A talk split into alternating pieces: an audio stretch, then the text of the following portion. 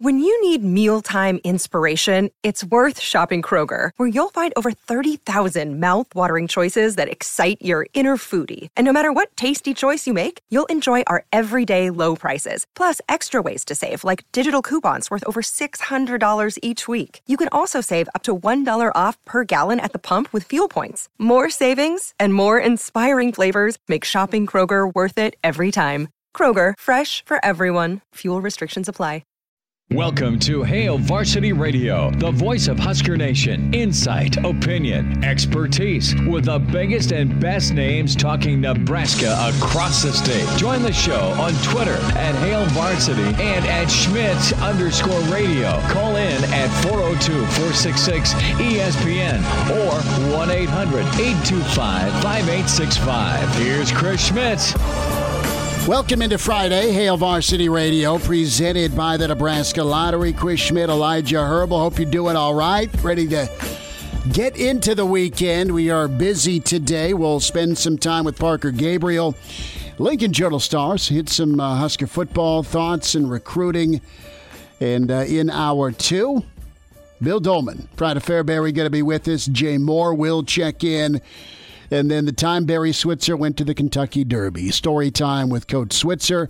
That is coming up at 540. You're welcome to join us. Open phones here the next 20 minutes or so, 466 37 76 466 3776 800 825 5865. Find us on Twitter. Give us a follow. Chris Schmidt at Schmidt underscore radio or Elijah Herbal at Herbal Essence.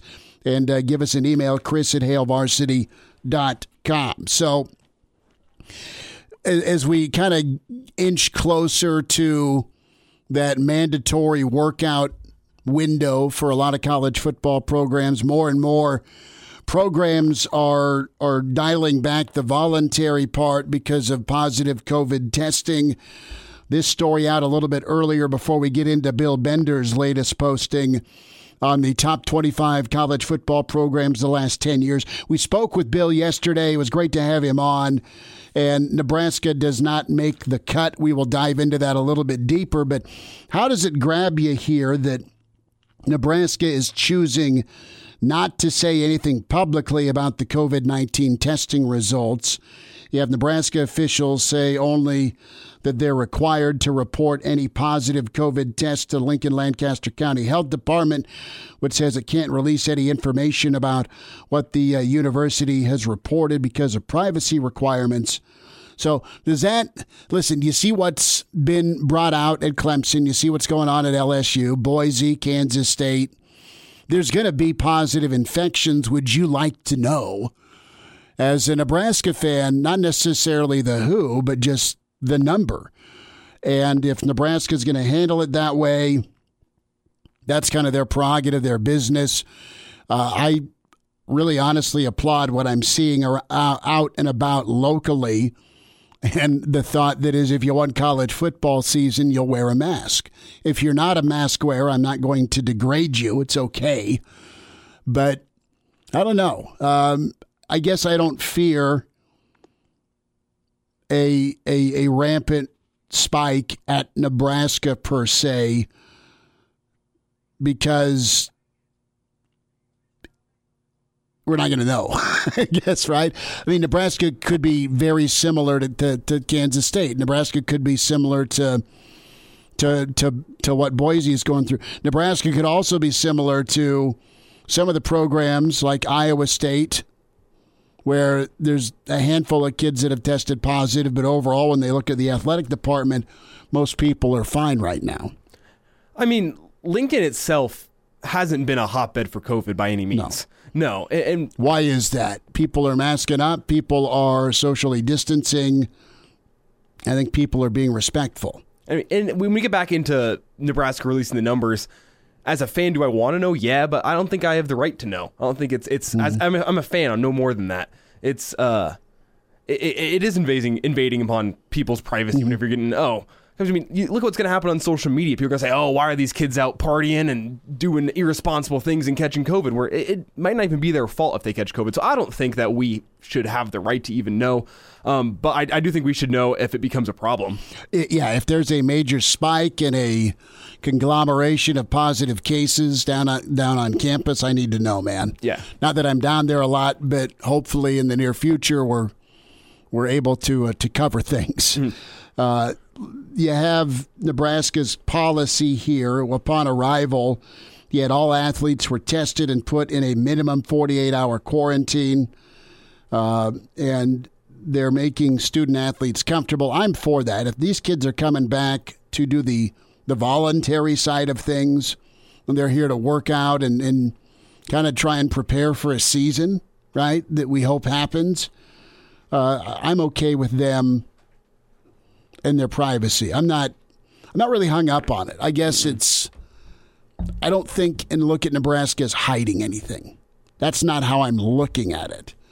I think that they're in great communication with UNMC, and if this is how they want to go about it, this is how they're going to go about it. I, yeah, again, I, just like you said, I don't think it's hiding. It's it's more protecting. And if it becomes a problem, then I fully expect to know, as I said just now. But I mean, you don't want to be that negative news story. Clemson became that negative news story pretty quickly when you hear, oh man, these 20 plus guys have tested positive for COVID. Well, it's, it's 28 members of the athletic department as as a whole. The initial report, which was unconfirmed, I think, was mm-hmm. that 23 football players had it, which I think is still unconfirmed at this point. Clemson well, never announced, but still, it, it, that quickly became a negative news story.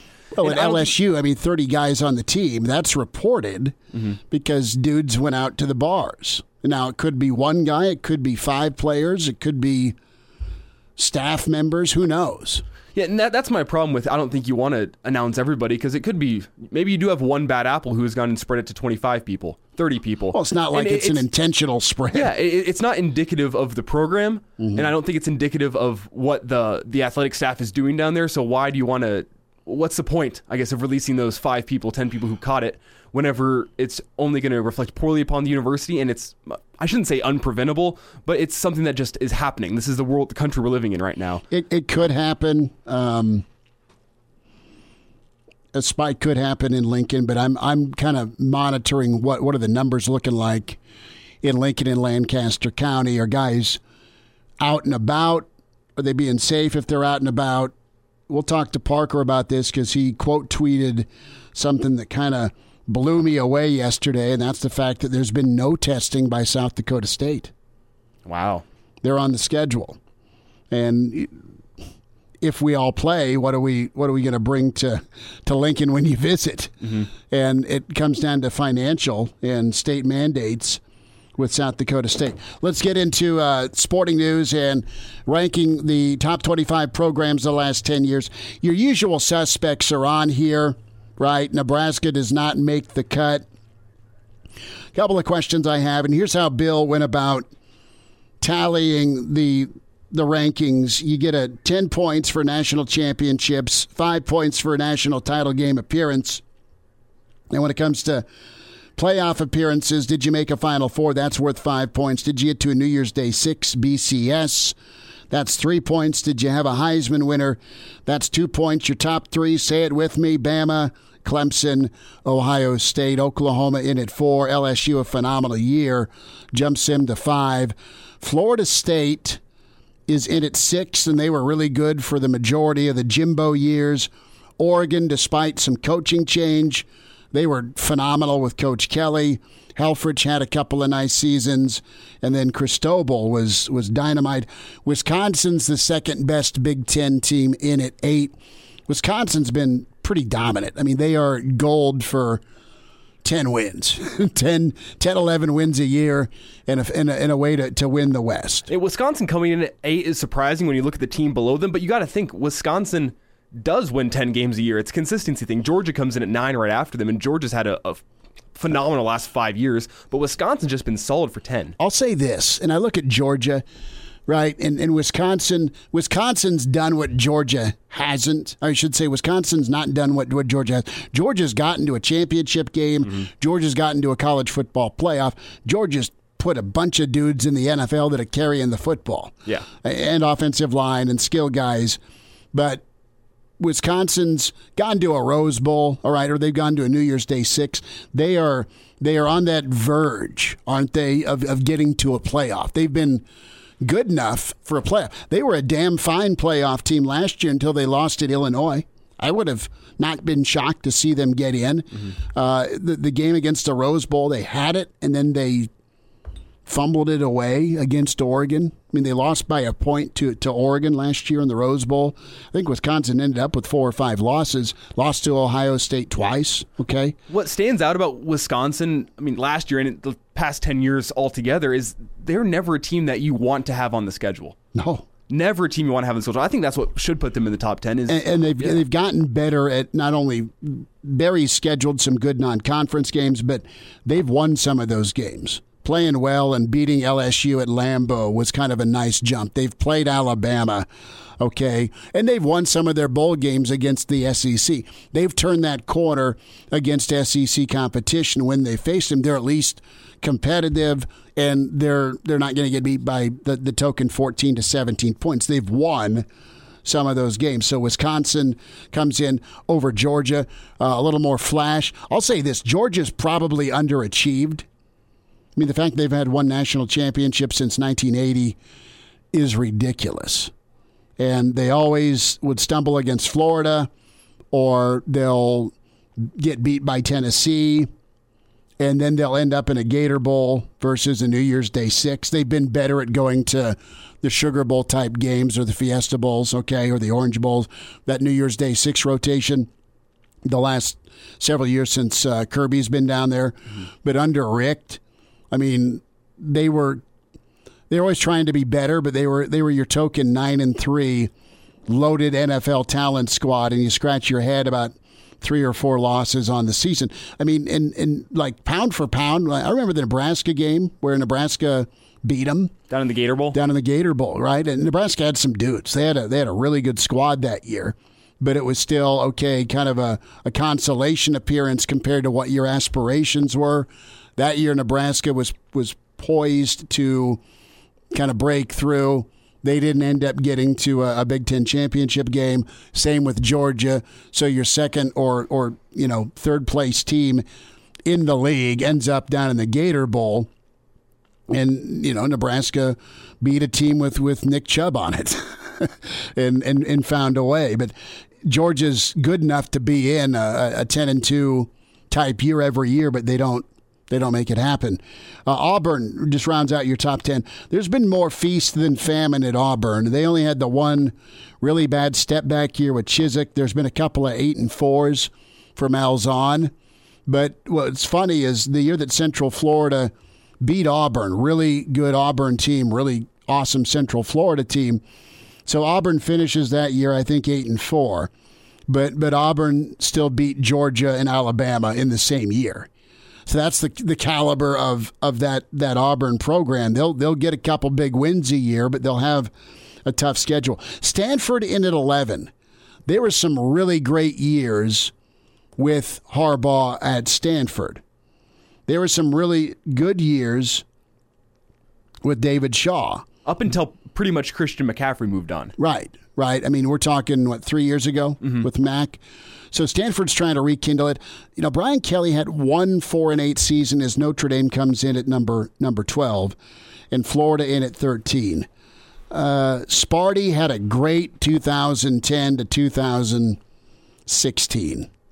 Then they've kind of fallen off. Boise's in at 15, Okie State at 16, Michigan in at, at 17, and Michigan's 38 and 26 over the last five years. He's 47 and 18 and, and he's pushed that program up. They just can't beat Ohio State. I'm going to switch it to Nebraska here.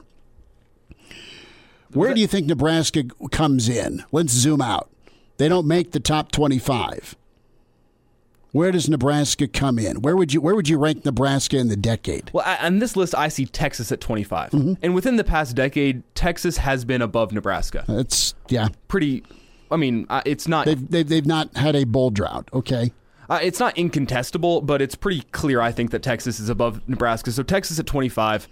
Uh, Oh, would you put know. Nebraska in the- thirties? I'd probably go with the 35 to 45 range. That, that's fair. And if you look at 2010 to 2014, that five year span, Nebraska was 47 and 20.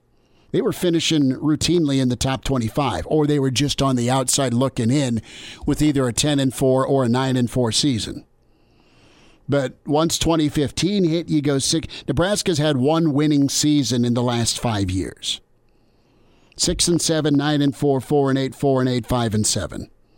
That absolutely sinks you. Miami sneaks in just in at 24, I think. Yeah, and the, what what And it comes down to their draft picks. I was going to say is that they've had a lot of first round draft picks within the past 10 years. That's cri- that's criminal to have. I look at Georgia and I look at Miami and I look at USC, more so Georgia and Miami, with all the dudes going to the league, and you can't win with them.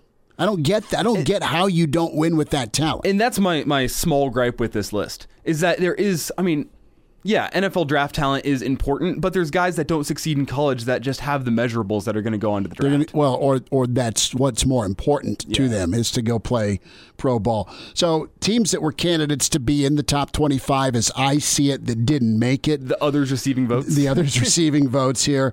TCU has had a pretty decent decade under under Gary Patterson. Nebraska, I just laid out their case, uh, but I mean, twenty eight and thirty three over the last five years is, is sub five hundred. UCLA with uh, with Jim Mora was was pretty good for a stretch. Tennessee, they've been all over the map. They're trying to climb back, uh, uh, and then you have South Carolina. I hate to say it, but Iowa. I have Iowa. I have Iowa and Minnesota. Iowa's had I have probably- I have Iowa and Minnesota. I mean Iowa's probably had the best decade in their existence. Mm, they were pretty good in the mid '80s, It's arguable, but you know what I'm saying. and they were pretty good in the the mid two like 2003 to five ish. I, I think Iowa's been better than Texas in this past decade. I, and I agree with you. 25. And when Jerry Kill got to Minnesota, they were good. They were good. Parker Gabriel's coming up. Hope your Friday's going well. Hail Varsity continues, presented by the Nebraska Lottery. We're back Fellas, think we could listen to the radio lesson? on Hail Varsity Radio, presented by the Nebraska Lottery. Yes! That's awesome! Back with you on a Friday, Hail Varsity, presented by the Nebraska Lottery. Our conversation with Barry Switzer a little hour, a little bit more than an hour from now. We say hi to Parker Gabriel, Lincoln Journal star at Husker Extra PG. Parker, what's up, man? How are you? I'm doing well. How you guys doing? We're doing okay. Uh, level of wow factor for you when you read and found out that South Dakota State has not been testing for the coronavirus. Yeah, you know, um, there, there, it definitely.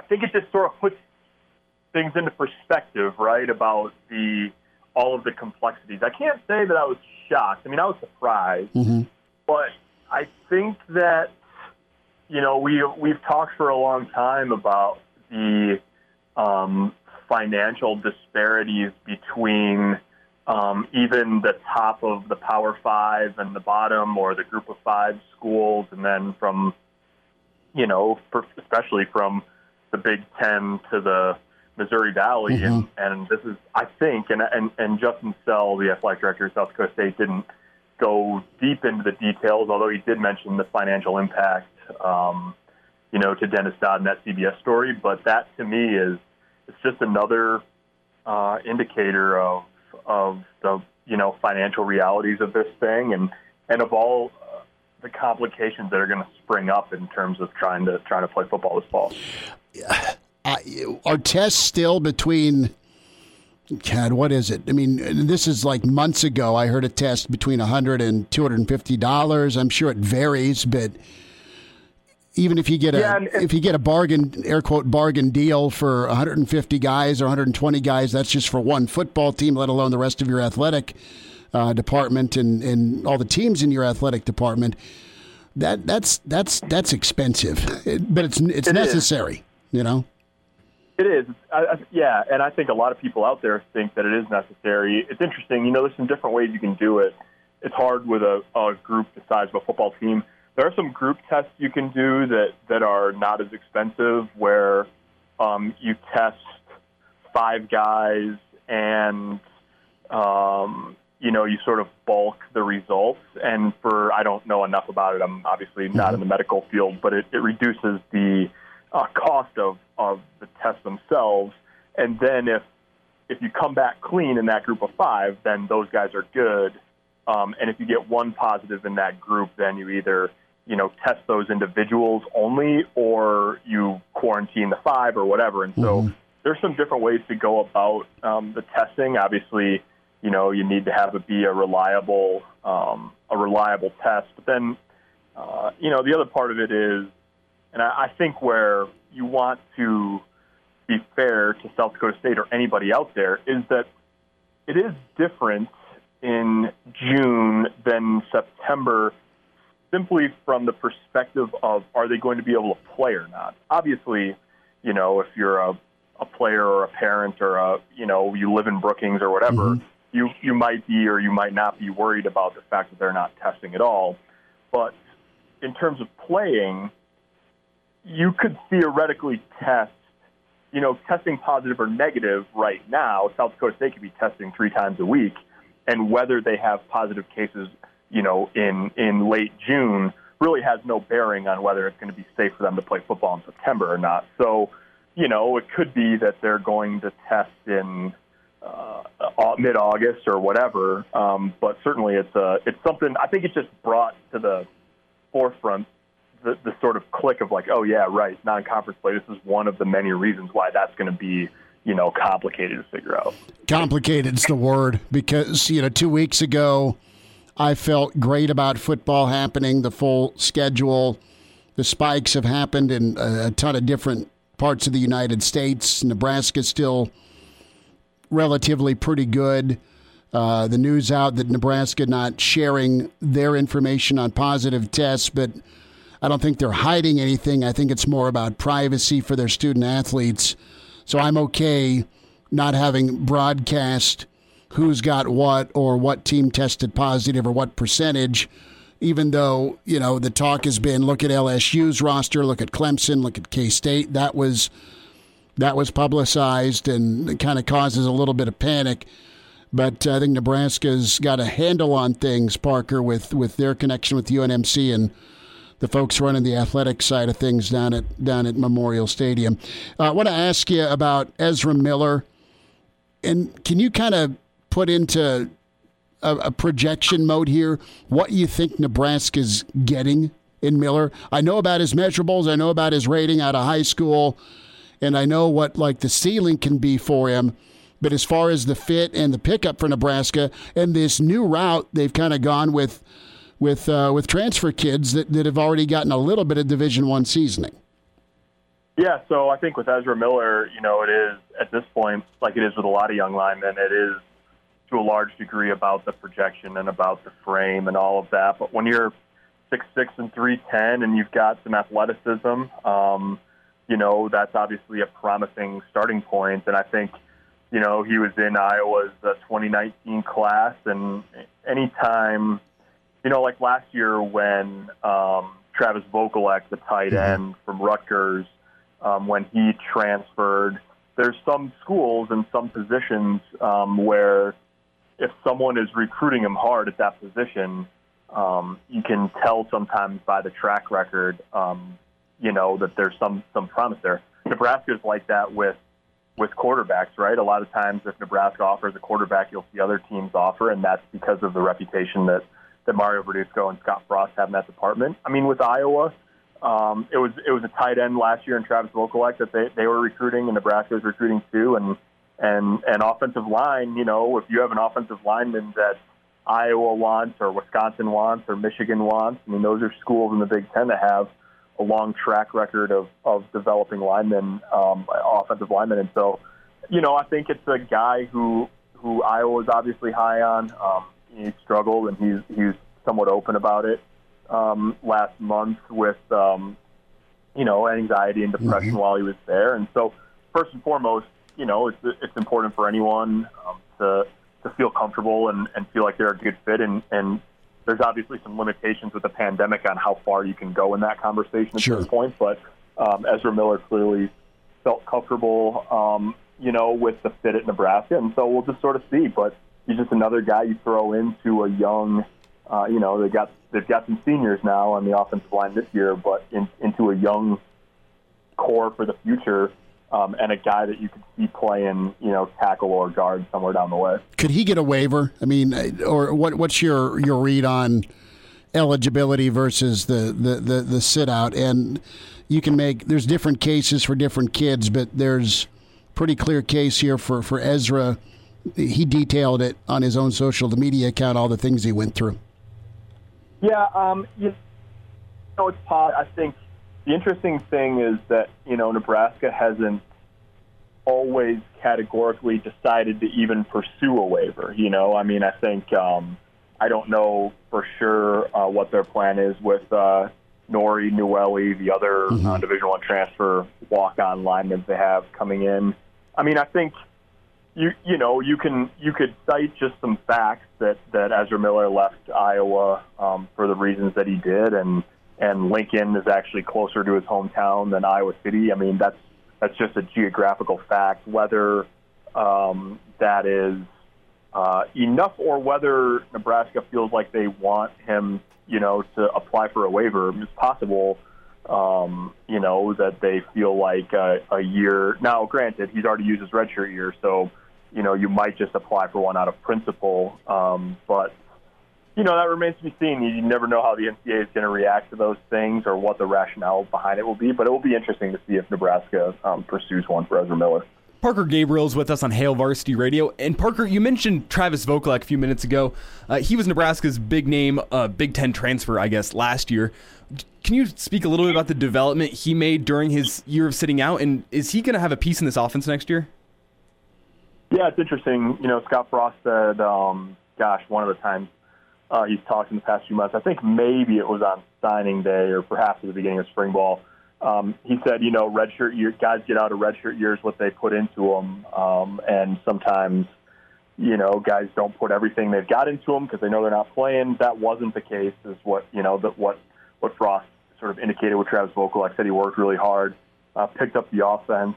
I mean, look, he's a guy who's six foot six and 250 pounds, and and was maybe the best receiving threat that Rutgers had in, in 2018. So, um, you know, that's. It, I think there's high hopes for him. I know I'm very intrigued by what um, he brings to the offense. You have to see it, obviously.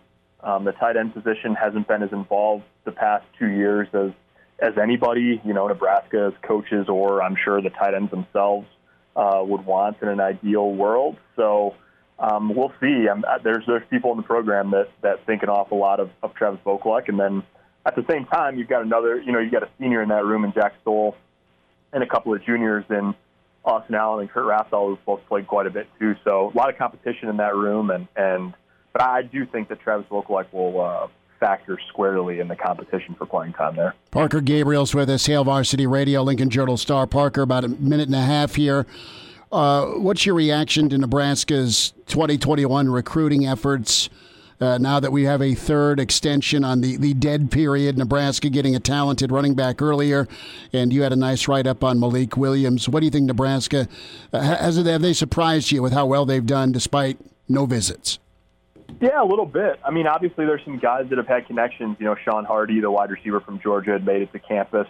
Um, some of the guys who committed had, but I think they're up to four now, mm-hmm. four out of ten that hadn't been to campus. In oh, I don't know if I can name them off the top of my head: Bryson, uh, uh, Branson Yager, Patrick Payton, um, and a couple of other guys. Well, including Gabe Ervin, who just mm-hmm. committed the other day. So um, that you know, I, I think they are doing well. It's interesting. Scott Frost said on that Zoom call with reporters a couple of weeks ago, last week, that um, he thought that not having visits was hurting Nebraska in recruiting but obviously, you know, they're up to 10 commits so far. Um, there's possibility for more action over the next week or 10 days. And so um, I, they're still getting verbal commitments from players they like. And it will be interesting to see, um, first of all, one, if anybody's going to be able to take visits this fall, and two, um, if Nebraska can do, do more damage um, if those visits are allowed to happen.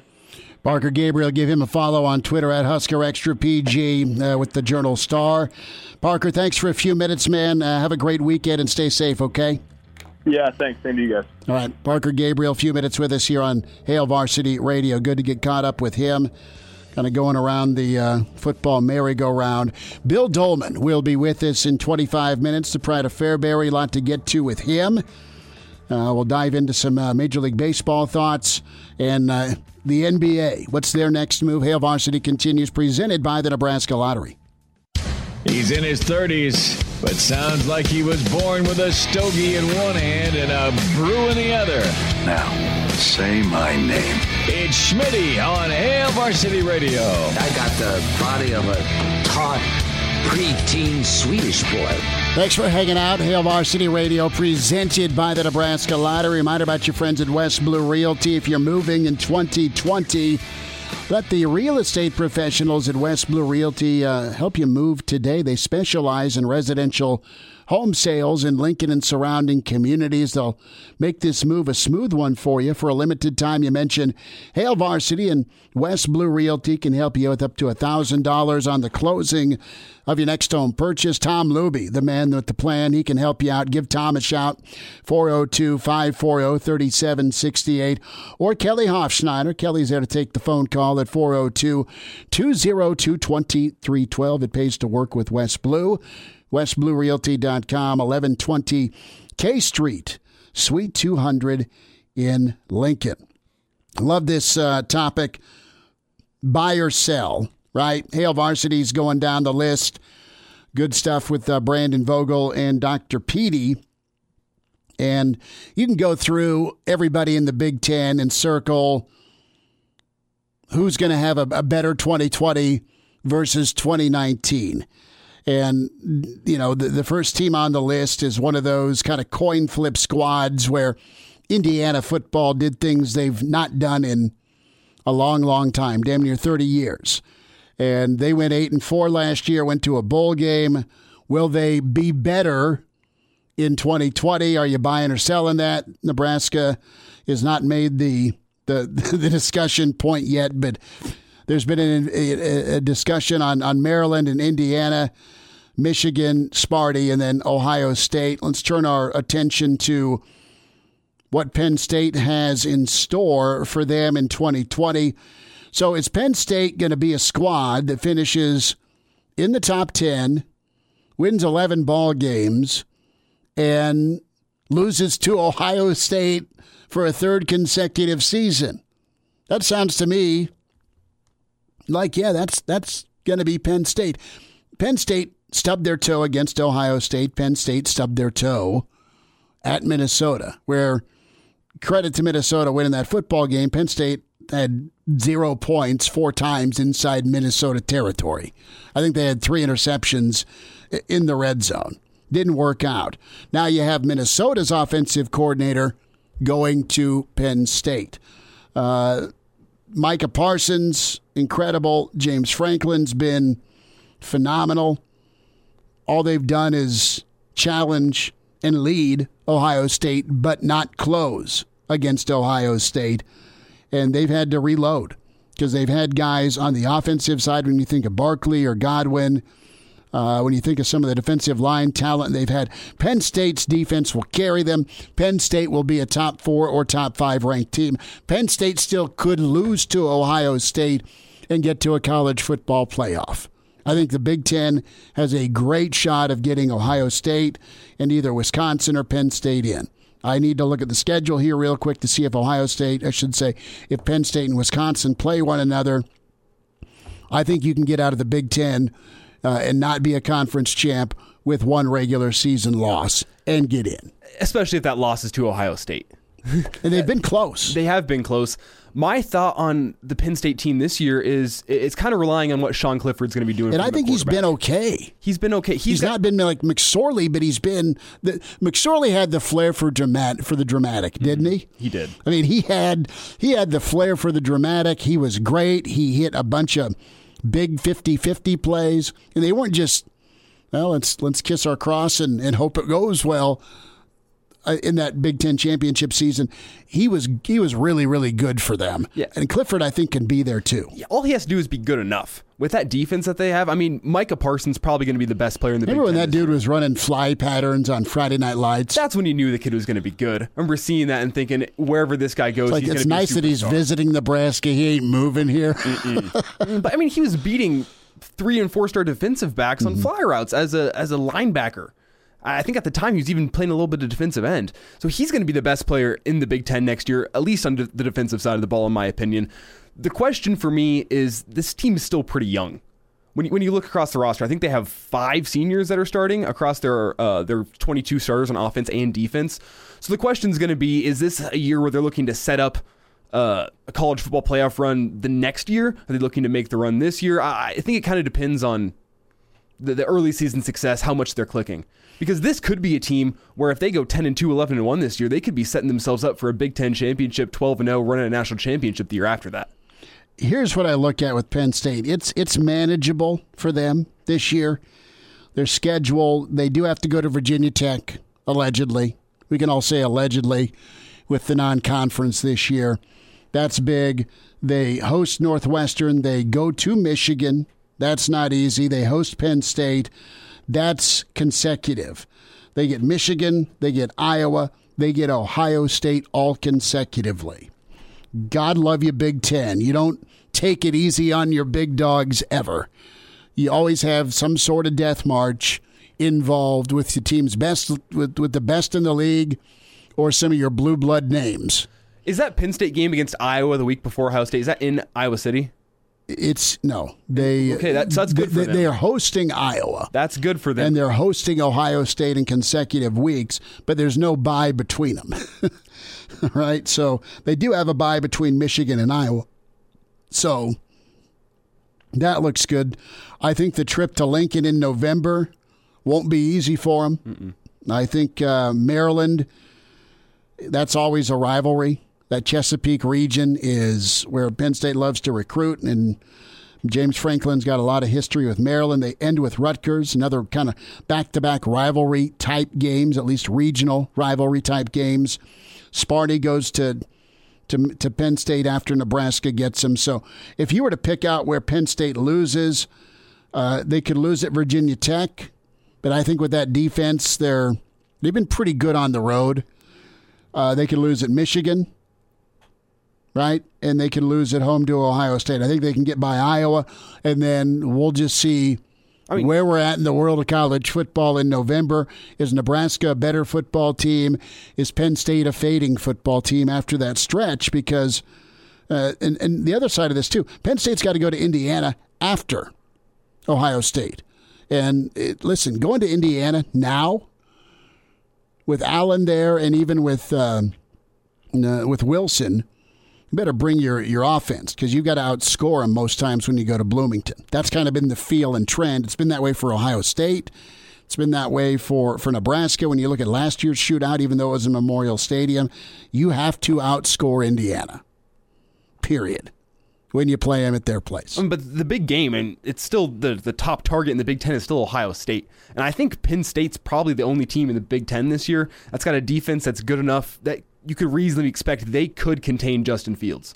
I think they can go smack the hell out of him. Exactly. They're- I think they're the only team in the Big Ten that's got a defense that's good enough to do that. So I think they're probably the only real challengers to Ohio State this year. I still think Ohio State's still head and shoulders above everyone else, though. I, I am I am buying Penn State. I am buying Penn State to at least go eleven and two, and I'm buying Penn State to finish in the top ten. Hmm. I think they will do at a minimum that this year, if we get it. I- I'll buy them just because I think they're going to finish second in the Big Ten. I'm not sure where they're going to finish season. Kind of depends where their losses are, but I can see top 15 finish with a loss to only Ohio State. Hey, and their crossover. I mean, it's not easy in Iowa against Iowa, not easy against Nebraska. And now, And now, back to Hail Varsity Radio. One final time this hour, Hale Varsity presented by the Nebraska Lottery, Chris Schmidt, Elijah Herbal. Bill Doleman coming up, and Jay Moore. Jay, a part of match play this week for the Nebraska Amateurs. And then Barry Switzer. the time he went to the Derby with Keith Jackson. And a fun Charles Haley story. 466 377 6800 825 5865. You're a big NBA guy, Elijah. And uh, testing has been going on, and it's. It, it looks like, you know, Mickey Mouse and Minnie and Goofy and everybody's to be in that bubble and we're going to get some NBA. How are you are you geeked about the NBA coming back or have you kind of shifted gears to yes, we want live sports, but it, it there's still some some time between when the NBA is going to get back up. We'll get some baseball in here in about 3 weeks and then we'll hopefully fast forward into football. It's cautiously optimistic. Cautiously optimistic for the NBA because I mean the players some of them still have some problems with the bubble they're going to be living in.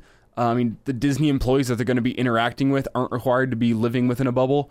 So that runs into some issues whenever all the players and all the reporters are in a bubble, but the people that they're interacting with on a day to day basis aren't. But I'm still optimistic they're they're making things a little bit more laid back for this. I think the NBA kind of understands what a weird scenario that they're in. Uh, players are no longer going to have a dress code on the uh, on the sidelines whenever they're not playing. Um, there's replacement players that are being signed for players that don't want to go play there, and or if they uh, if they're scared of getting COVID down there, they uh, they can opt out of playing, and the NBA player NBA teams can go sign other NBA players. So it's going to be a little bit weird. The Lakers already know that one of their key guys off the bench, Avery Bradley, isn't going to be playing. Um, which make things extra tough on them whenever you have I mean you got LeBron so let's be honest but I mean they have an aging roster around LeBron so whenever you start losing guys around him you're running into some issues. But at the same time, I think I can still be excited for the weirdness, even if I know, like, I mean, you know, you know what I'm saying? Excited for the weirdness. I mean, here's what I know 16 out of 302 have tested positive. Mm-hmm. That's a small number. Here's what also I know Clemson football, their COVID numbers, they are reporting them. June 8th, two players test positive. Last week, 21 more players positive to bring that total to 23. This week, 14 more players positive, bringing the total to 37. So, what you do have here is about a third of their roster that's been tested positive for COVID 19. So I don't know if they're I don't know if they're me. not I don't know if they're not isolating or it was asymptomatic. So you're in the same living room or what whatever. And, th- and, that's what scares me about the NBA is how quickly it can spread, especially if these guys are living in a bubble. They're all in one of two hotels down there. Mm-hmm. Uh, that the teams are pretty evenly split among these hotels, but I mean, how quickly it can spread whenever you have someone who's asymptomatic. That's why I'm cautiously optimistic. We'll uh, check in with Bill Doleman. We'll get Bill's thoughts as uh, Boyd Epley retiring uh, officially, and he'll retire again, but this time for for good. And Bill, uh, a lot of time with Nebraska football. Got to see Husker Power up close and personal, and what, what a game changer it was for Nebraska to be bigger, faster, stronger. And uh, Boyd Epley, the uh, architect of that. So we'll get into some football thoughts with Bill Doleman. Jay Moore coming up, and uh, Barry Switzer. Hail Varsity continues hour two. We're presented by the Nebraska Lottery. Welcome to Hail Varsity Radio, the voice of Husker Nation. Insight, opinion, expertise, with the biggest and best names talking Nebraska across the state. Join the show on Twitter at Hail Varsity and at Schmidt underscore radio. Call in at 402-466-ESPN or 1-800-825-5865. Here's Chris Schmidt. Hour two, Hail Varsity, presented by the Nebraska Lottery. Chris Schmidt, Elijah Herbal, Switzer coming up in 30 minutes. Jay Moore on the way. We welcome in. He is the pride of Fairbury. He's with NBC Sports. He has starred countless times with Blondes on Mattresses. For TV, we say hi to Bill Doleman. Billy D, how's your Friday? Well, I'm not hanging out with any blondes on mattresses. I'm hanging out with you guys. I'm but, saying uh, you have starred on TV. Speaking, okay. you have starred on TV with blondes on mattresses. and that's not happening today. So, relatively speaking, I'm all right. I guess I'm not as good as I could be, though. No, absolutely not. I mean, Bill Doleman, your your film work is unparalleled, sir. Brother, uh, I got a lot to get into, but I want to I want to start off with uh, your experience, your insight, some thoughts on Boyd Epley as, as he is retiring, and I know he's he's stepped away before from the program, but pretty uh, major influence for Nebraska football. Devaney through Osborne, and then back again, and, and I know that there are his uh, nutrition and and strength and conditioning disciples that have taken the mantle all over the college football world and just athletics world in general to uh, make kids bigger, stronger, and faster. And what do you remember about about Boyd and, and his contributions to, to Nebraska? You know, uh, the the thing that a couple things stand out to me, and uh, Boyd Boyd did a great job, and much like Tom Osborne, of enabling his assistants to develop as young strength coaches into becoming major college strength coaches. And I think of the staff that he had, and you know, I, I, there are times when I think that there were probably some philosophical differences with the way, you know, the uh, certain coaches had um, in terms of the way they wanted to train athletes. Um, but nevertheless, I think you had Boyd had under him an incredibly smart and dedicated uh, group of strength coaches that knew the Nebraska way. That even though they may have some different, you know, philosophies on how to train certain athletes, there was still that understanding of this is how we do things at Nebraska. Much the way Tom had his football program, and really Tom's influence was over the, entire athletic department. But you know, Boyd had great people. Uh, you know, Mike Arthur, Randy Goebel, John Jost, uh, Paul Koch. Uh, gosh, the, the Kevin Coleman, I remember. Um, uh, Brian Bailey. to this day, Brian Bailey may, and I don't mean this in a bad way, may have been one of the more unusual strength coaches in the world. How so? Uh, well, you know, Brian Brian didn't fit the mold. I mean, Brian was kind of a um, Brian probably was maybe not the biggest guy in the world, maybe five eight, okay. and maybe 150 pounds. But when it came to understanding how to train the body and do so in some unusual ways, but also being a great psychologist, uh, and Brian worked a lot with the basketball program down at the Devaney Center, but you know he had a lot of trust with athletes that would come back from the NFL, and uh, you know Brian.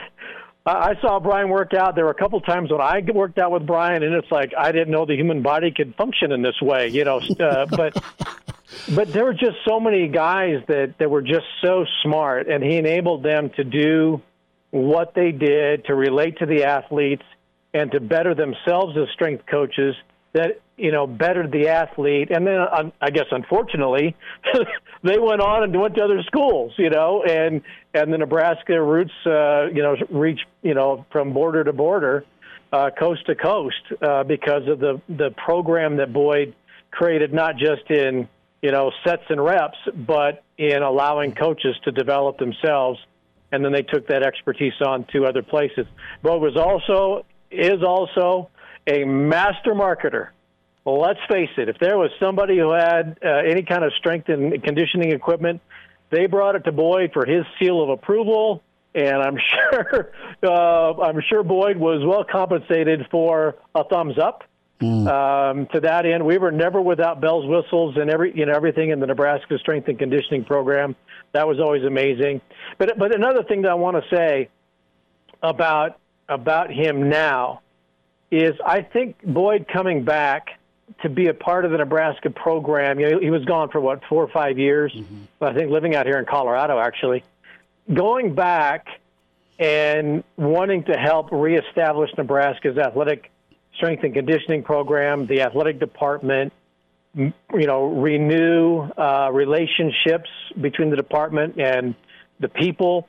Uh, I, and Dave Ellis also, mm-hmm. you know, was a pioneer and, and arguably the greatest in terms of sports nutrition and development.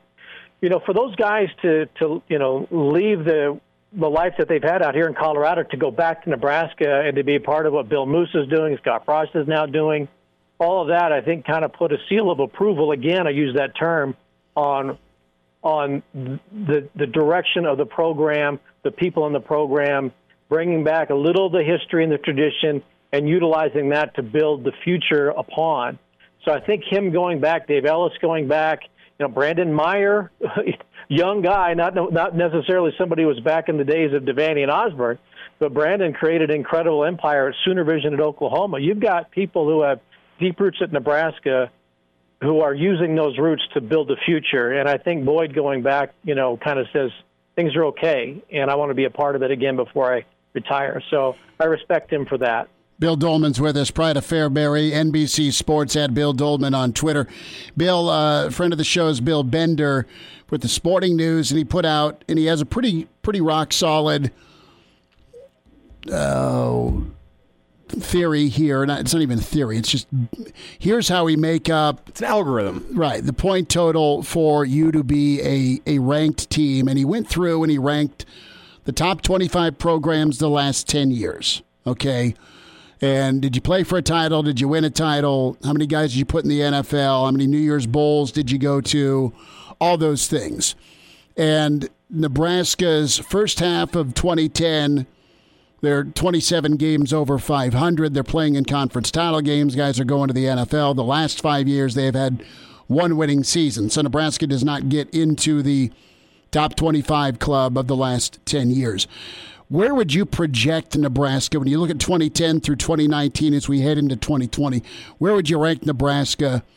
Uh, how far outside the top 25 would they be just receiving votes? Are they a top 35 program? Are they top 50? Where would you slate Nebraska? Ahead of Colorado, I can tell you that right now. um, no, no, shocker there. Well, they don't even know that they have a program. Um, Look, I think it's all those edibles, Bill. We're, we're, on the cusp of of, uh, of a new era, new decade. Um, I, I, don't see why uh, I, I, shouldn't put Nebraska number one. Okay. I view I view the world through big red, you know, scarlet and cream colored glasses. So why not? I mean, nobody else has done anything this decade, right? Not yet. Right. Hope exactly. We, hope we get to. so, uh, I mean, there's 68 teams that start the NCAA tournament. They all got a chance, right? Uh-huh. Uh, uh, except for the ones in Dayton. No, I, I think Nebraska is, a, is at the cusp of doing something pretty special. And, uh, you know, it, it, has it taken longer? Absolutely, than we wanted it to. But I don't see why there isn't any reason why Nebraska can't with the new the new facilities that are going into place, with a fan base that remains passionate, uh, with a coach that is relevant to today's uh, college football player. You know, I, I don't think the days of Nebraska being a top 25 program consistently are that far away. And I and I would be bold enough to say I don't think the, the days of Nebraska being a top 15 consistent a consistent top 15 program are all that far away. Maybe not this year, but maybe.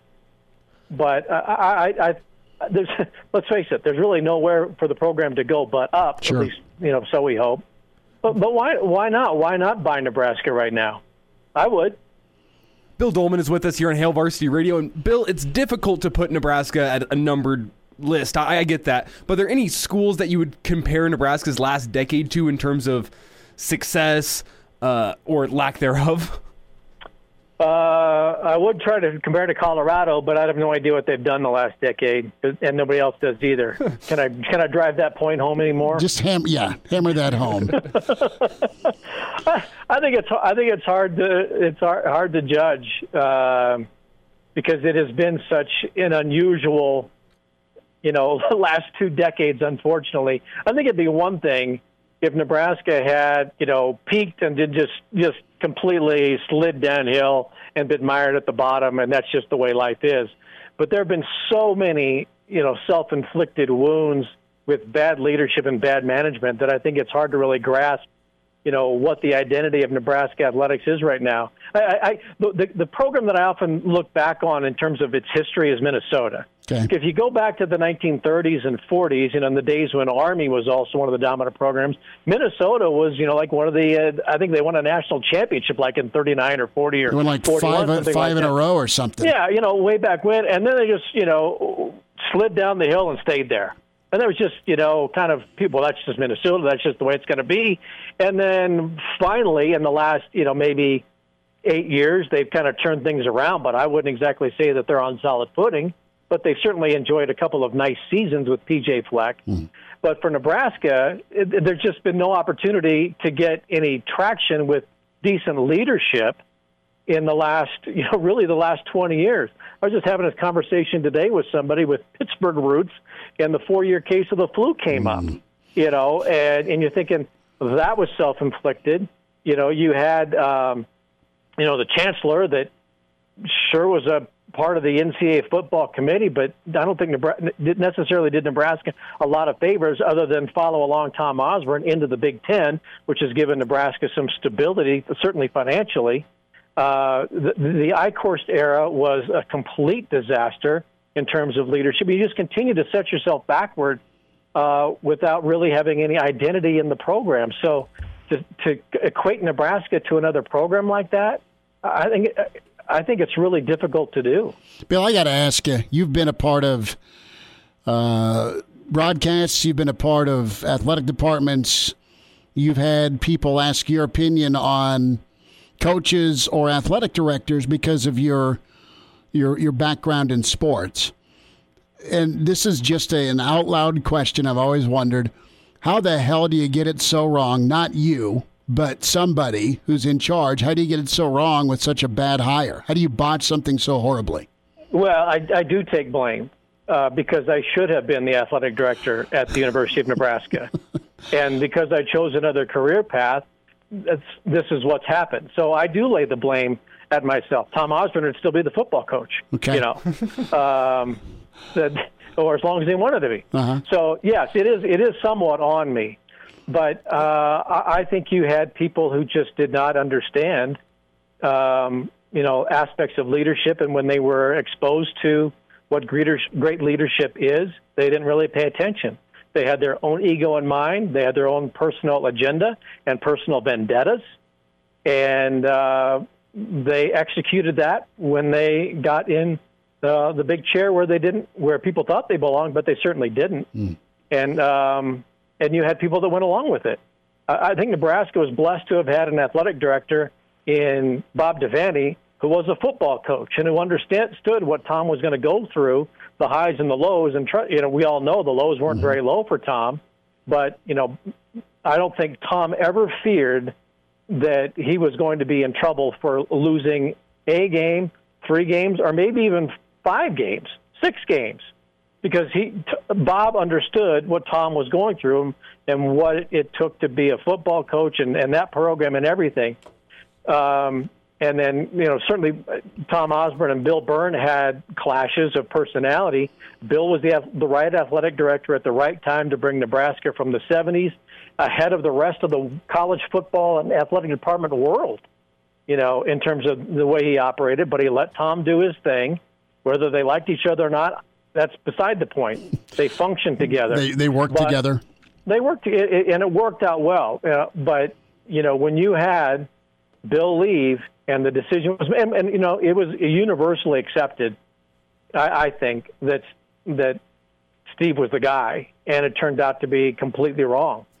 And then you had, you know, Harvey Perlman, who had whatever agenda he had, and then you know you get rid of Steve, and fortunately Tom comes in there to kind of settle things. And the decision with Shawn Eichorst just is still mystifying to me. Mm. I can't I, I, can't believe Barry Alvarez is to blame. I but I would you just had, you just you yeah. just had people making bad bad decisions with with people who you know they're looking at more like at resumes, uh, and and and instead of people with real athletic, I believe, experience they were looking at people with, with resumes and is this going to look good in the boardroom as opposed to is this going to look good in the locker room and on the field? And uh, I think it was disastrous.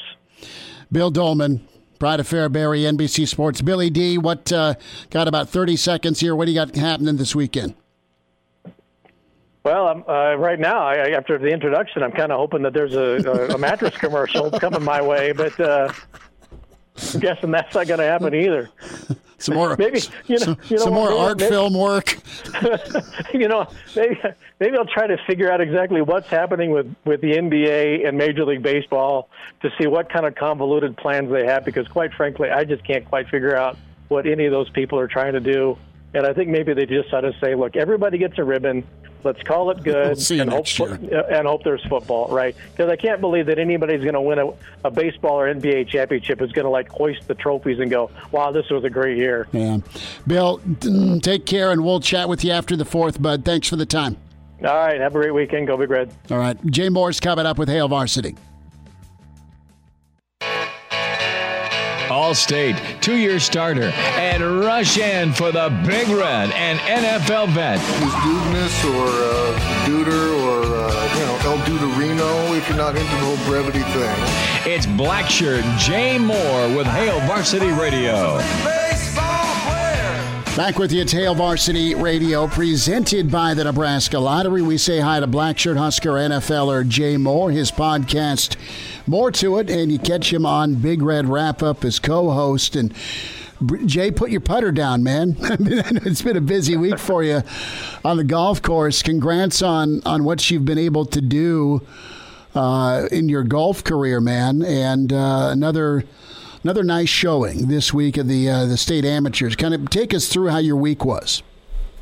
Yeah, it was just it was the you know the state match play here in town at uh, Hillcrest, and um, obviously being Lincoln, I live here in Lincoln and very familiar with the golf course. You know, you um, you know you have to kind of go through two rounds of qualifying just to get into match play. So you have to you know about five or six years ago, it was just one one uh, round of match or qualifying to get in. So you can kind of catch lightning in a bottle and, and qualify for one round. But now it's two rounds, so you got to kind of prove yourself for two, and it kind of separates some guys. So I played solid. I played good enough.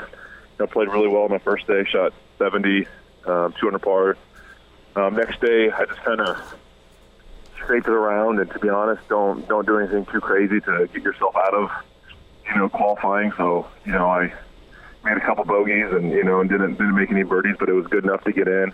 Um, so yeah, I just the match play part. Yeah, it's uh, it was it was it was kind of a tough pill to swallow. Kind of got some bad breaks. I, it was a kind of the equivalent of you know, honestly probably having about a three touchdown lead at halftime and then letting them come back and, and you know losing overtime. That's that's mm. how I would equivalent equate it to uh, to football. Um, kind of had it going. Was playing solid early. Um, hit some good shots.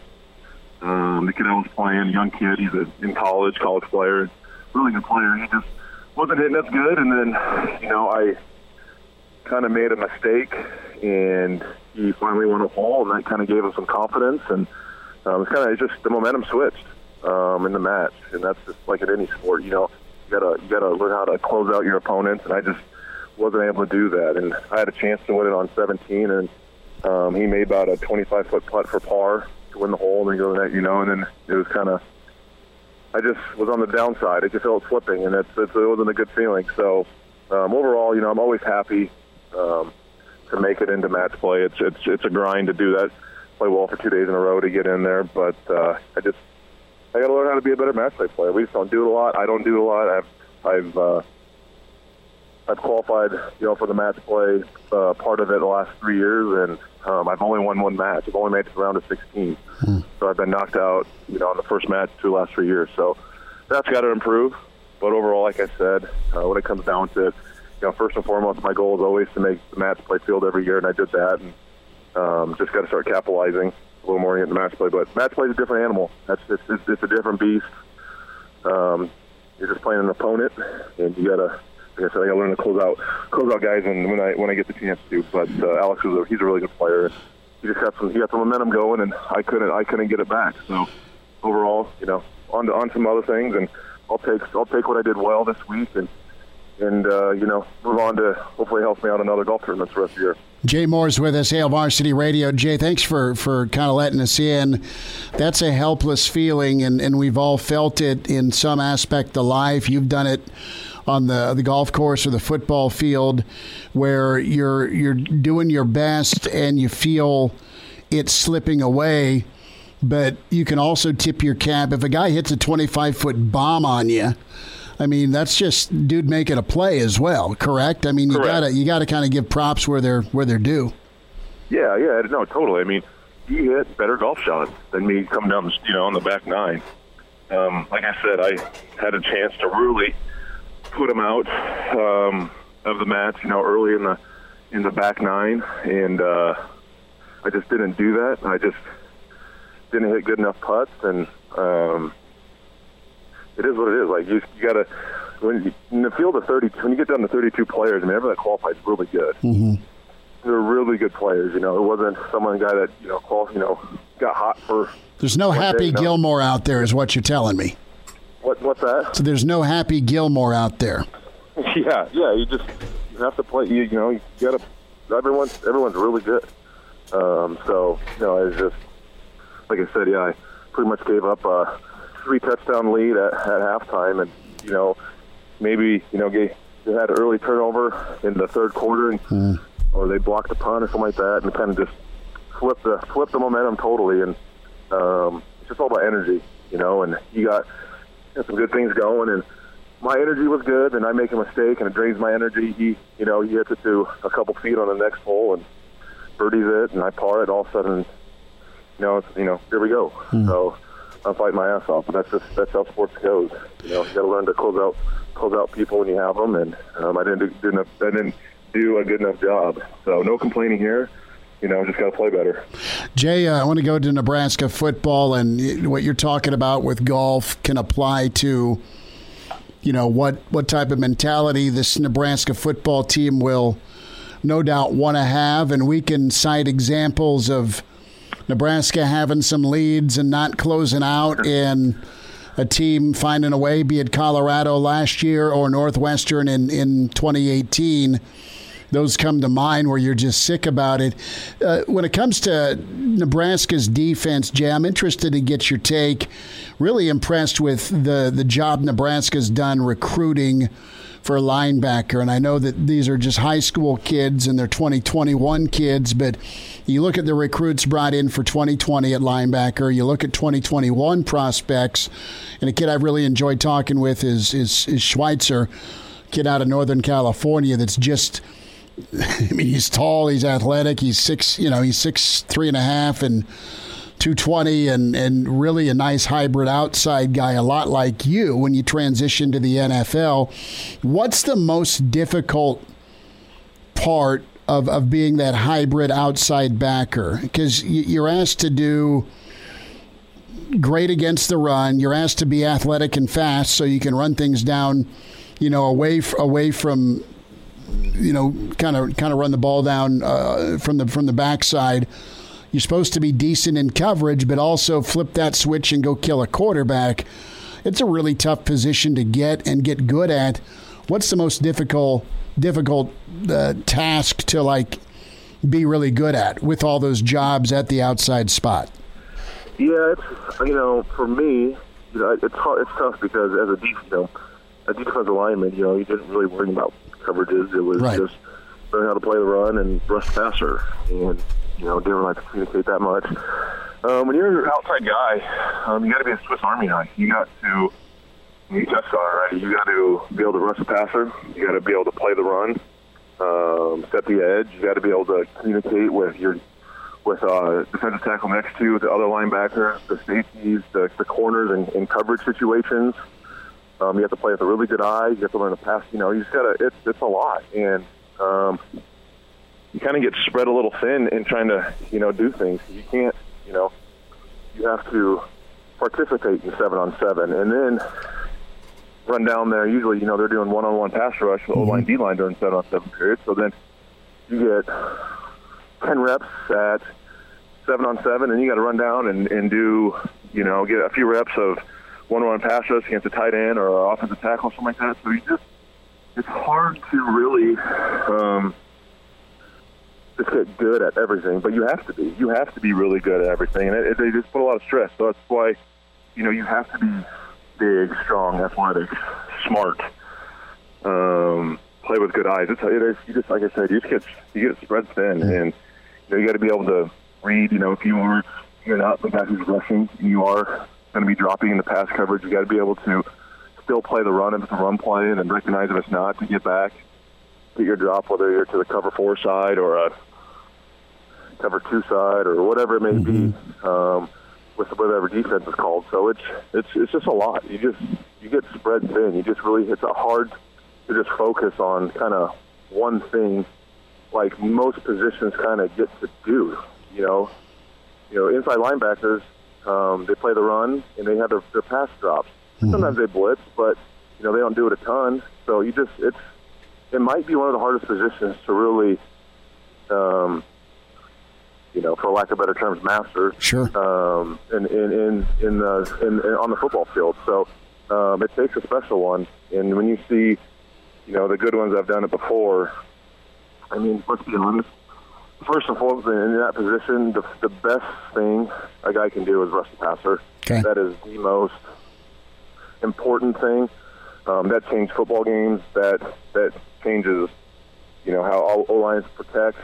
Um, you look at great outside linebackers, you know, NFL. You look at, you know, Devon Miller's. I mean, DeMarcus Ware's when he's with the Cowboys, and um, you just go down the line. You know, I mean, Lawrence Taylor's, just uh, Derrick Thomas's, the guys that Sure. just could flat out change football games because they could flat out run the passer. Like, and yeah, they might have had a drop and do some things every now and then, but you know, that's maybe 10, 20 percent of the defensive plays that they play. So most important, they got to be able to just flat out get after the passer.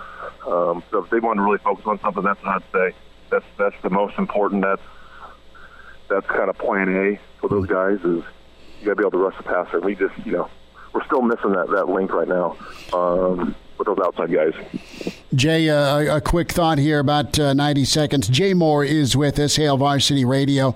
Are you concerned with uh, with COVID numbers and college football, uh, NFL, college? Do you worry that we may push the season back? Do you worry that may we may suspend it, or do you think it's going to just trudge forward? Yeah, it's, it's just funny. It's just, you know, back in April I was worried, and then just a couple weeks ago I was, oh my gosh, this is we're we're gonna get rock and rolling here. Uh, I still think it's gonna be fine. This thing is you're gonna have some cases and show symptoms, whatever it is, you know. So they're gonna be out for. Uh, we're at this point now, and I I think PGA Tour has done a phenomenal job. Jay Monahan this week came out, you know. They've had a little cases, but let's be honest. I mean, they had over 2,000 tests, and only seven people have tested positive. I mean, that's like a 0.2 percentage. Like, you're going to have some of it, but let's don't overreact. That's the biggest thing. That's what use information and let's make smart decisions and don't overreact to anything. And yes, well, some maybe schools get hurt by this? Maybe potentially, or NFL for sure. I think the NFL will for sure play. Some colleges might have to do some different things because of budget concerns, and I still think you know here in Lincoln, football's going to get going, and can't wait for it to start. Can't either, man. I can't wait for that pigskin. Jay, uh, have a good weekend, brother. Thanks for a few minutes. Yep, you got it. Thank you.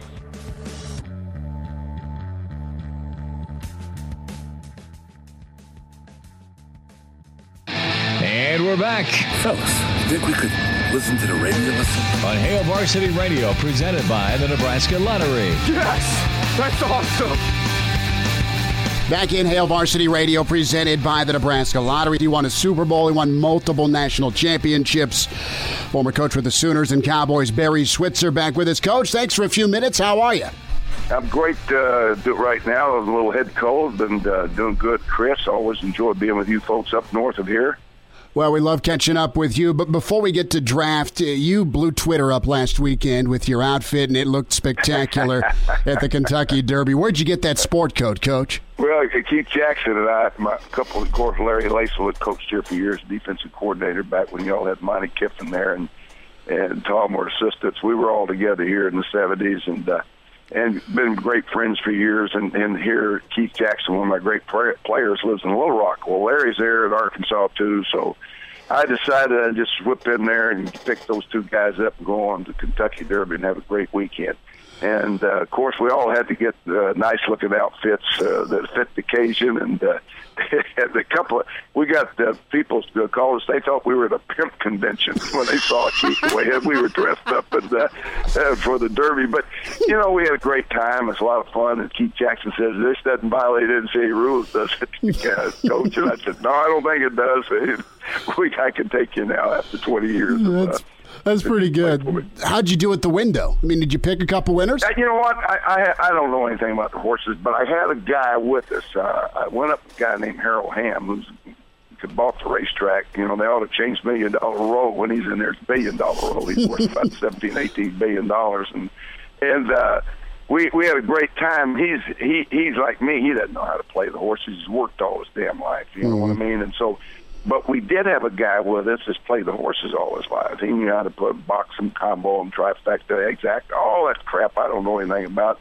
Well, we just turned him loose, and he's playing a thousand, two thousand, three thousand dollars a race, but only certain races. He wouldn't play every race. He's only got. He, he knows what races he wants to be in and we would let him, and we'd take a percentage of his bet. See, Mm. and that's and we ended up winning money that way. You know, we won a couple thousand, but it was uh, he won about thirty thousand. You know, but uh, he knew he knew how to do it. I tell you what, you really need to know what you're doing. You just don't go pick it on the name or color of a horse or you know the jockey and all that. that those things. Jockey's probably more important than color and the name of a horse, but. uh uh, it was fun. I did it last year. I did it again this year. I did it a couple times when I was at Cowboys. I've done it before. Uh, I've been about five times, but it's always one of those bucket list events, and uh, I really enjoyed uh, doing it. Coach, uh, a lot like the Derby, picking the right draft pick important. Uh, Coach, did you enjoy the, the draft experience? Can you take me through uh, your experience with it? Did you enjoy it? Yeah, sure, I enjoyed it. I think the one thing about pro football that you really enjoy is is is the comp, uh, you know uh, the the draft and uh, preparing for the draft is evaluating talent. I always in high, in college I always loved enjoy looking at high school tape of football players trying to find that Billy Sims that uh, you know that Leroy Selman. Uh, you're always got your measuring stick of uh, what you have in your mind, what you've coached, what you've uh, played with and uh, you're putting everyone up against their talents and abilities and what they look like. And because uh, you you remember that you got a mental picture of how they played, how they practiced, what they look like on tape, and you're always looking for these guys against competition. And and so when when you look at high uh, college tape, I'm doing the same thing. And in the three or four weeks, five weeks before the draft, you're always in there every day with the scouts talking to them. You're in there the next day with the coaches because the coaches, position coaches, have always looked at the people they would coach in the draft, and uh, and the scouts are going over their area, their talent in their area. We're going over their grades. We're looking at tape, giving their opinion on how these guys ought to be on the board and how they rank their players. And then we all get in there as a group, and then we evaluate. Everybody evaluates. We hold up a name of the top guys on the list. You go down your list of 100. You've already kind of pre-ranked them, and then you say, where should this guy go on the board? And everybody in the room says, well, that guy should go number one. Everybody in the room votes on it. Might have a few dissenters, but most of the time it's majority, and uh, I'm the tiebreaker. And uh, we, if there is a tie, and we put that guy at one, then we go the next guy, the next guy, the next guy, and that's how you set your board. In other words, regardless of what position they play, Chris, you're going to set them up there uh, by their abilities and talent, and uh, it's not by what the needs of your own team is. It's what the ability and talent of the player is, regardless of the other th- 32 teams in the league, what their needs are, who they are, and all. So you set your board, and you know what? It's amazing how everyone else, the other 32 teams' board is set. Because when you watch the first round be picked and go off the board, we our, our first round disappears too, just like probably everyone else's first round disappears. We might have one or two guys left in the first round on our board that didn't go, and you know we might uh, that that's our evaluation of them. Doesn't mean we're wrong. They probably could go early in the second round, but it means that we've done a good job of setting our board when the rest of the league agreed with us. Uh, and yet we haven't even talked to them what their board was like. No one tells what their board is and uh, that just tells you you've done a good job in your evaluation. Kind of validates uh, if everyone's on the same page. This Right, is the guy right. you, you got to take. Barry Switzer with us, Hail Varsity Radio, at Barry underscore Switzer. Coach, did you? What was your your thoughts on on going after a guy that you knew was a giant talent? And it would also fill a need, but maybe had some off the field issues. There's a few guys that had some issues, Uh, you know, and you're a guy that, that was able to, to be a father figure well, to a number of guys. You, I, yeah, I, I've, I've always been able to handle guys like that, and Yeah. I've, been I've always I've been close to my players. I've been, you know, I, I spent time with them. I did things that maybe other coaches didn't do. You know, and I I go to their house. I go spend time with them. I go sit in the living room. If they're married, you know, I talk to their wife. You know, I did things like that. Even pro ball, I had one player who was a great pass rusher didn't show up for practice one day, named Charles Haley, great player, won five Super Bowls, and. And I said, "Where's Haley today?" And they said, "Well, he didn't show up for practice, coach, and he's pouting about something. You know, he's bipolar, and hell, he probably hadn't taken his medicine."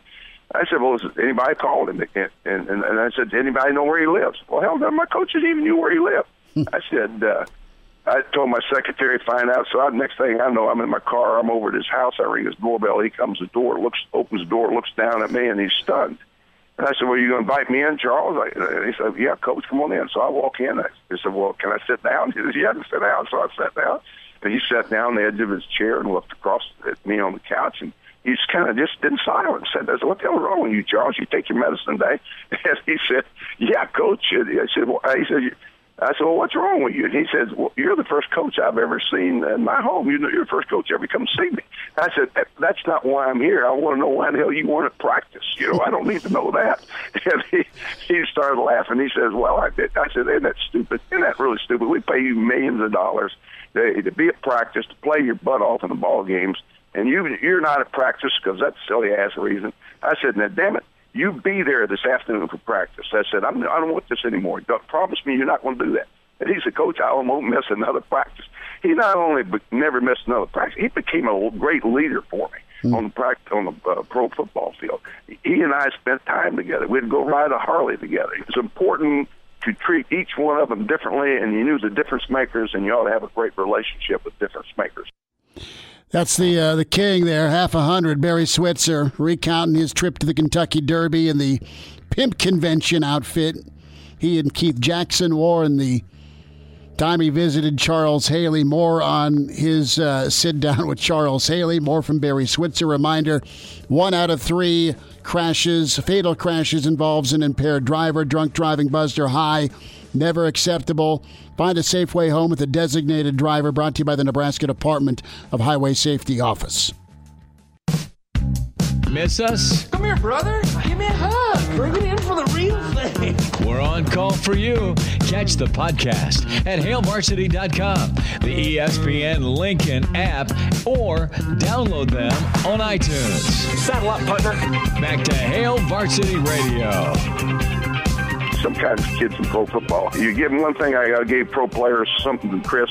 Always gave more too much more credit. I, when I got to the pros, I thought, well, I'm going to be really more a more mature kid than I did in college. I'm not too sure that some of them Other way around. because they've been pampered. They, yeah, the other way around because of uh, their elevated success and who they were. They've been had their butt kissed all their life, given every damn thing. You know what I mean? It just uh, it was distorted. So anyway, uh, I I got along great with players, and uh, and I enjoyed uh, the, the player relationship. I enjoyed college football because of that more, and obviously. Uh, people they're stunned when I say what was easier. They asked me what was easier. I said, "Hell, pro football is easier than college football. You only have 53 of them in pro football, and you only, you know, they're all most of them married. They're all making a half a million dollars a year. The lowest 53rd guy on your squad, and uh, they're going to do what you tell them to do because they're making more money. They'll make the rest of their life, and uh, you know, so you know, you only see them from seven o'clock in the morning to six thirty in the afternoon. You don't deal with their personal problems, all their issues that they have, the eligibility, study hall, you know, dorm, you know, all that crap. You, you, I don't have them four or five years like you do in college, three sixty five, twenty four seven. You know, pro football is different. You might not only have a week before you put them on the waiver wire. You know, so it's a it's a different game, totally different. Personal touch, always had it, always will. Barry Switzer at Barry underscore Switzer. Coach, what's a what's a good wine? And tell me where to get a good wine this summer. Well, I don't think you can get it in Nebraska. My wine, Switzer Family Vineyards. You can go to the website and uh, uh, we it's Oakville, Napa Valley. It's uh, great Cabernet Sauvignon. I've been uh, doing this. We 07 was my first year. Mm. Uh, 12 is going to be a great year for grapes in Napa Valley. So the next wine I come out with should be great. You can order it. I don't know what the laws are in Nebraska uh, about the ordering wine from Napa Valley, but uh, some states you can, some you can't, and they have some dumb, dumb, dumbass rules. But uh, you know, uh, you- uh, we we started this a long time ago just for fun. My son-in-law and I, and uh, and it's grown quite a bit. And we have produced more cases every year, and, and uh, we only sell it in Oklahoma Arkansas, where I'm from, and uh, in the Texas and Dallas area. We hope to expand it to Houston and uh, San Antonio, but uh, uh, we just right now we just don't produce enough wine. We sell out of it and uh, goes into the shelves and. Uh, so uh, grocery stores in Texas and liquor stores and and it's in all the top restaurants in Dallas and Oklahoma City and around this area. But it's not up there. But it's a good camp, and uh, someone in Nebraska tries it sometime. We're going to get a hold of one. Coach Barry Switzer with us, Hail Varsity Radio. Coach, thank you so much for your time and your insight. Always love catching up, sir. Thank you, Chris. Take, Take care. care. Barry Switzer, the uh, chat with him. Barry's got that rhino, that wine of rocking, and I love that Kentucky Derby story. Best sport coat ever, man. It was some sort of pink I can't explain, but I can't wear it like him. I'll tell you that. What do you got rocking this uh, this Friday night, Elijah? Not much. Um, trying to recover. That that new workout plan's been kicking my tail a little bit. Okay, so like, how long does it take? What are you doing? Uh, it's about two hours in the morning. So uh, we've been doing cardio with some basketball after our workouts, and then we do a, a push day, a pull day, and a legs day. If that makes sense. So Well done. yeah. We'll see you in the morning. Weekend edition back. Myself, Kranak, Elijah, and uh, we'll be ready to go. Seven tomorrow on Hail Varsity Weekend edition, uh, presented by the Nebraska Lottery. Have a safe Friday. Take care.